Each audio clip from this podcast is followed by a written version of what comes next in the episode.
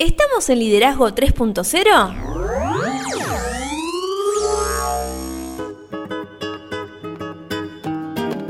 Bienvenidos a Liderazgo tres punto cero, un espacio que crece día a día y en el que analizamos un tema poco trabajado como lo es el liderazgo. Quienes conformamos este espacio comprendemos que el liderazgo es un concepto que cambia vidas y lo hacemos con el fin de agregarles valor a cada uno de ustedes, nuestros oyentes. Yo soy Beto S y me acompaña como siempre Lorena Gestor. ¿Cómo estás, Lore? Excelente, comenzando una nueva temporada, qué lindo. Tercer temporada, ya creo que es el episodio ochenta, más de veinticinco mil reproducciones. Wow.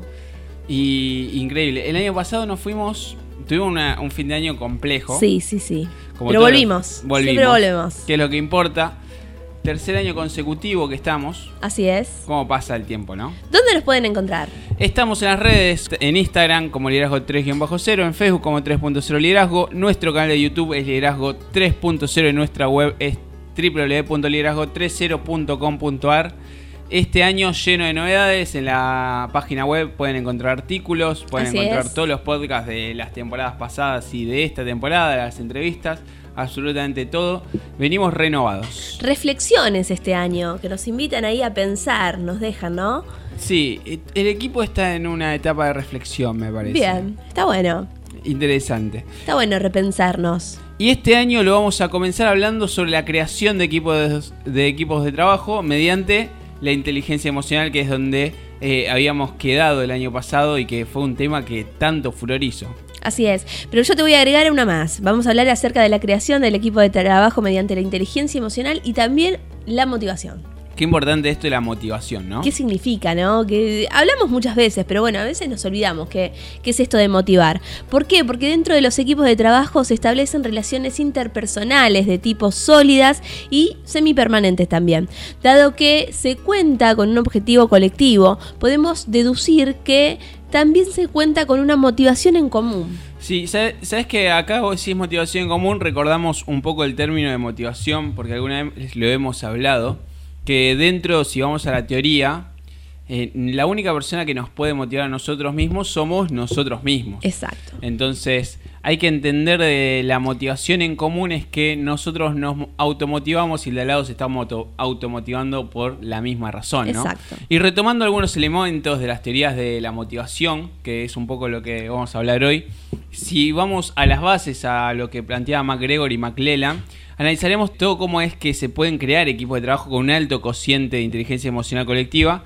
Y para esto es importante recordar algunos de los puntos más relevantes que en algunos de los podcasts ya los hemos hablado. Así es. ¿Pero cuáles eran? Recordanos. Existía la teoría X, por un lado, que esta supone que a los empleados no les gusta trabajar, que son perezosos, que les agrada la responsabilidad y que para que rindan deben ser presionados. Hay un montón claro. de gente de que simplemente funciona bajo presión, ¿no? Sí. No, Eh, no digo que esté bien ni que esté mal, simplemente que son así, ¿no?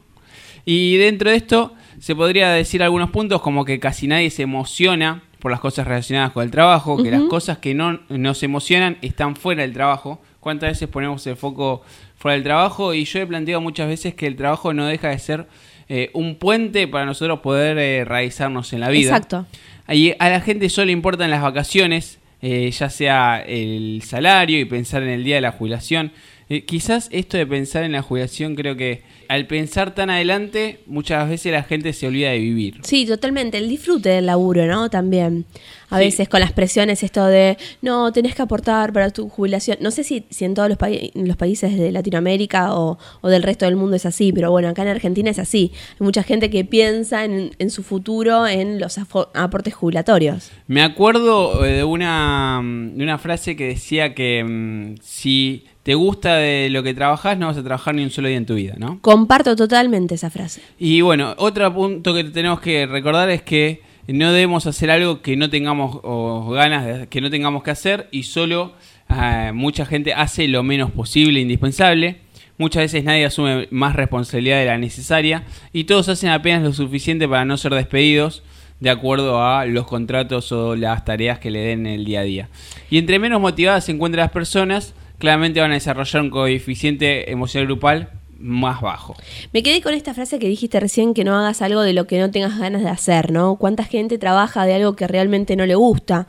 Simplemente por este puente, que por ahí lo, lo concibe de una, de, desde una perspectiva diferente, ¿no? En lugar de establecer el trabajo como puente a llegar a, a, a tener lo que uno quiere, eh, lo construye como un puente a, bueno, este va a ser mi, mi camino a la jubilación, al resto de mi vida, ¿no? Sí, y no está mal tampoco a veces hacer algo que no tengamos o ganas de hacer, ¿no? Yo siempre digo que eh, el problema es qué hacemos con eso. Claro. Porque si uno dice, bueno, este trabajo realmente no me gusta, pero hoy me sirve desde lo económico, me sirve para, porque es lo único que tengo. Pero mucha gente, yo la escucho y, y te plantea esto, y la pregunta que yo hago es buenísimo, ¿qué estás haciendo para salir de, de esa zona? Exacto. Y nada, solo te estás quejando. Entonces, claro, si vos no tomás acción, si realmente no te gusta el trabajo, lo que podrías hacer es ver si, se me ocurre, por ejemplo, eh, empezás a capacitarte, a armar mejor tu currículum, a, a buscar a otros horizontes. Explorar nuevos caminos, sí. Tirar sí. currículum, buscar otro trabajo, buscar, ver realmente qué te gusta. Entonces, muchas veces la vida es un diez por ciento de lo que nos pasa y un noventa por ciento cómo accionamos ante ello. Totalmente. Y bueno, por otro lado también encontramos la teoría I, que supone que a los empleados les gusta trabajar, que son creativos, que quieren responsabilidad y que pueden gobernarse solos.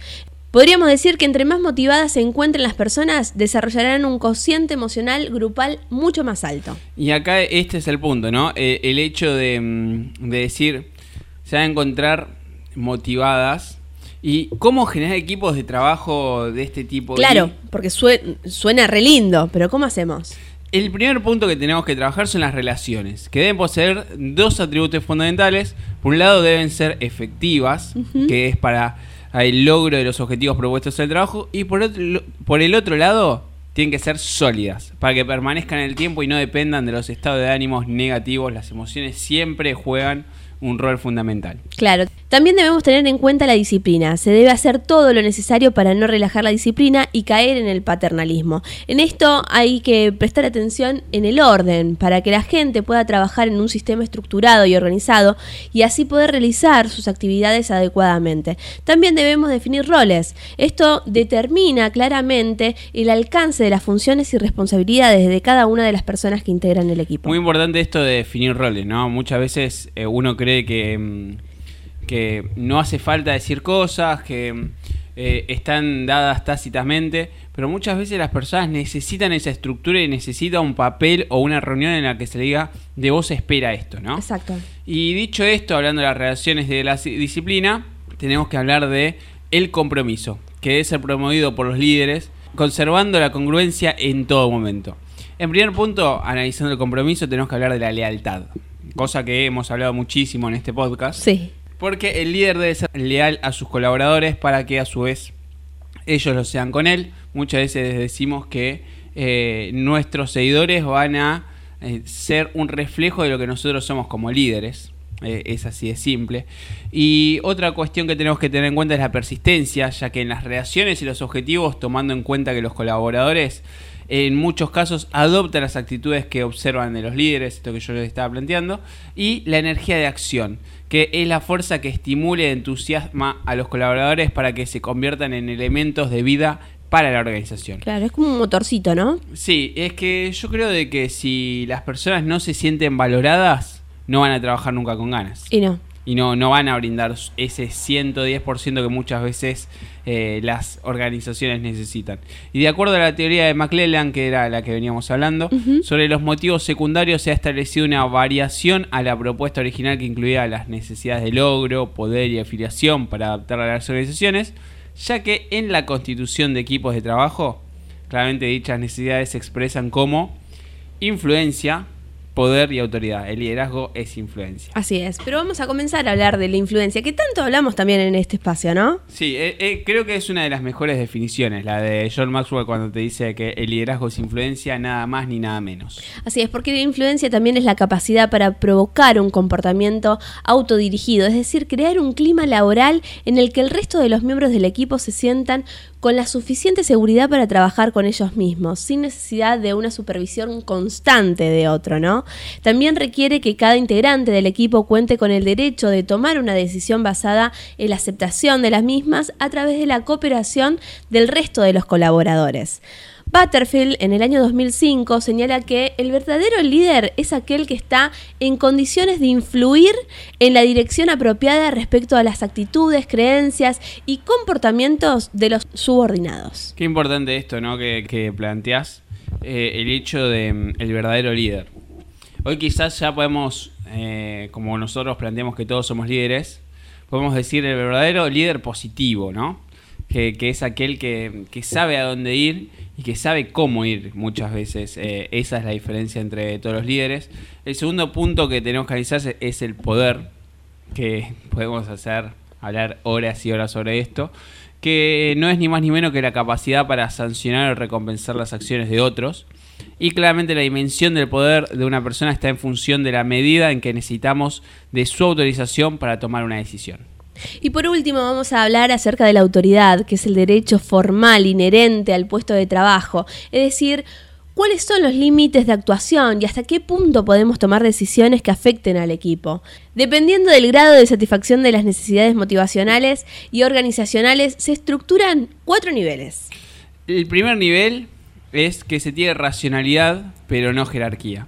Esto se representa por aquellos que tienen el saber y el conocimiento dentro de la organización, pero no tienen la autoridad para imponer sus decisiones. Es decir, tienen voz, pero no tienen voto. De esto lo encontrás en todos sí, lados. Mucho, mucho, mucho. El segundo nivel es el que se tiene la jerarquía, pero no racionalidad. Son aquellos que tienen voto para decir, independientemente del sentido que tiene aquello que es materia de decisión. Increíblemente, esto sí se ve un poquito más. El tercer nivel es que no se tiene la jerarquía ni la racionalidad, que la eficiencia de la organización es nula. Y por último, se tiene la racionalidad y la jerarquía. La eficacia, eficiencia y productividad de las organizaciones encuentran su más alto nivel en este, esto, en este nivel. Para este punto creo que se necesita muchísima capacitación y muchísimo um, introspección, ¿no? Sí, y antes de pasar a, a, a otra cosa, eh, me quedé recién cuando hablábamos de líderes, ¿no? Esta, esta, um, esa concepción que tenemos nosotros de que todos somos líder, eh, a, veces, a veces cuesta mucho que la gente lo interprete.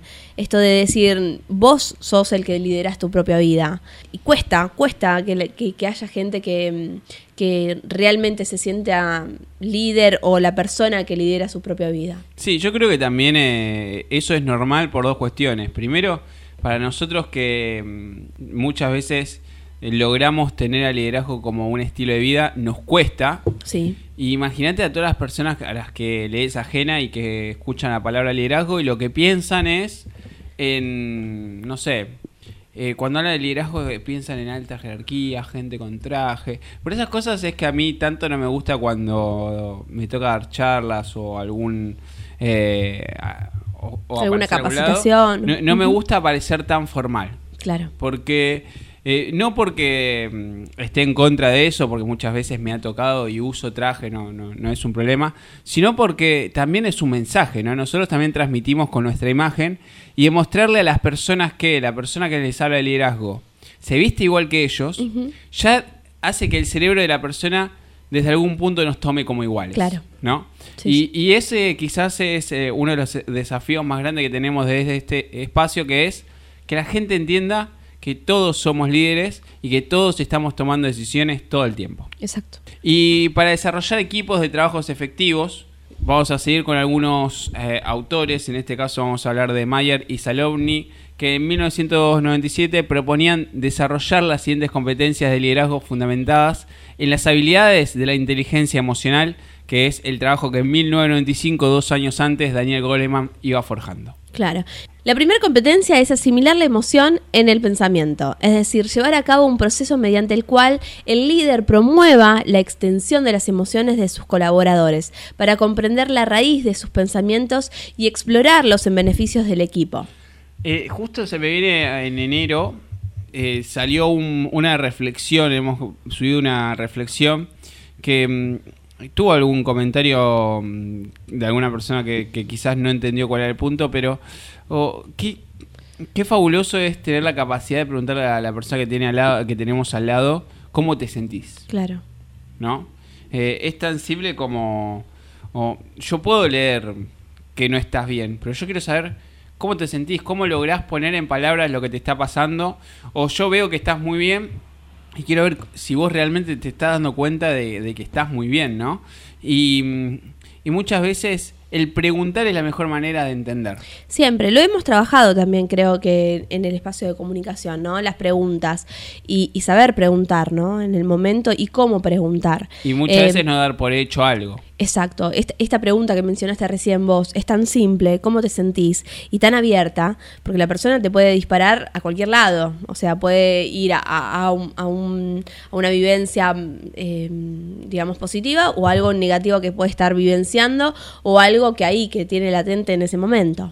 Y por eso eh, es importante comprender las emociones, que es la segunda competencia que, que presentaron estos dos autores en su momento, que no es ni más ni menos que, eh, tomando en cuenta las diferencias individuales para crear un conocimiento emocional grupal, hay que se trabaja en este punto, y este proceso se lleva a cabo a, a través de, eh, si, de algunas estrategias que las podemos llegar a mencionar. La primera estrategia que podemos mencionar es la capacidad para discriminar entre expresiones de sentimientos precisas o inexactas, honestas o, de, o deshonestas, y orientar los esfuerzos hacia una motivación y un objetivo colectivo.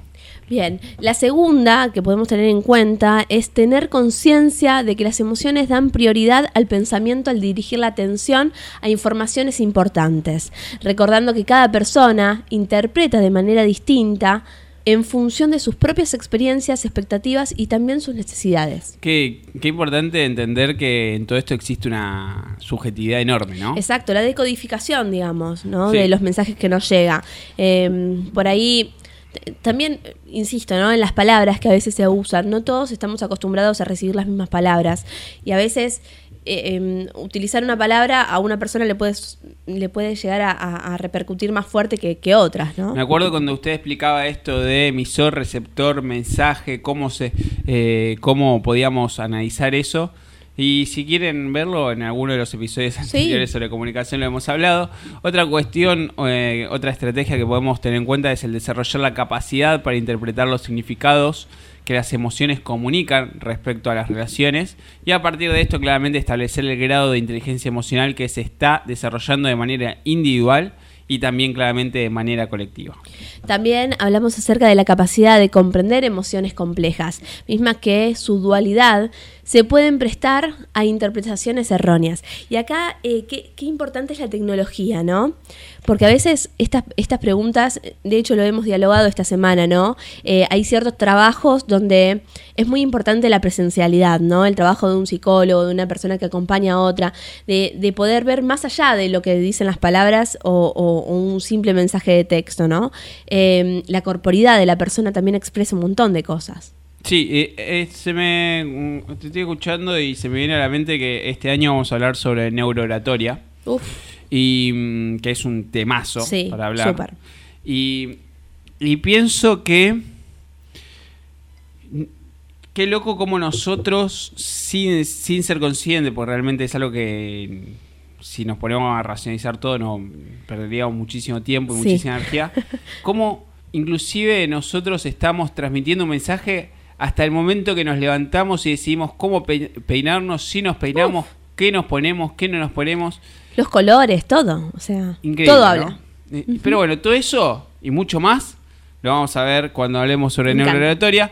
Otra estrategia en este punto que podemos hablar es sobre la capa- es la capacidad para reconocer las transiciones naturales que se generan entre emociones significativas, tanto individuales como grupales, como las que se manifiestan entre lo que es la ira y la satisfacción, o la ira Eh, o lo que es el pase de la ira a la vergüenza, que muchas veces son cosas que eh, estamos ahí a un paso. Por último, vamos a hablar acerca de la capacidad para discernir entre la necesidad de involucrarse o desapegarse de una emoción, dependiendo de si se juzga informativa o útil, establecimiento y mantenimiento de los límites. Qué, qué importante esto, ¿no? Eh, entender eh, cuándo no, o, o mejor dicho, no cuándo, cómo... ¿Cómo nosotros hacemos que, que nos impacten las emociones? Porque uh-huh. muchas veces quizás esto que, que estás planteando es, si es informativa o útil, el, el hecho de eh, pasó algo y me molestó. Claro. Y se me generó una, una emoción. Y, ¿Y, y qué, estoy, qué hago con esa emoción o con ese sentimiento? Y por empezar hay un montón de información que me manda esa emoción, como que hubo algo que no me gustó, algo que me molestó, algo que o algo que me gustó, algo que me hizo sentir bien. Y, y muchas veces eh, depende de esto que hablábamos, de si cambias o no de trabajo. Depende muchísimo de la utilidad que vos le des a esa emoción que vos estás. Primero es lograr entenderla y segundo uh-huh. es ver si con esa información hacemos algo o si no hacemos nada. Y siguiendo esta propuesta y a manera de complemento, Daniel Goleman volvió a agarrar sobre su teoría, siguió trabajando, agarró esto que fue en mil novecientos noventa y siete y en el noventa y ocho recomendó cinco estrategias adicionales para el desarrollo de equipos altamente emocionales. La primera estrategia es considerar el liderazgo como el eje rector, ya que su objetivo primordial consiste en inspirar y dirigir a grupos y personas hacia el desarrollo de metas que satisfagan necesidades personales y profesionales.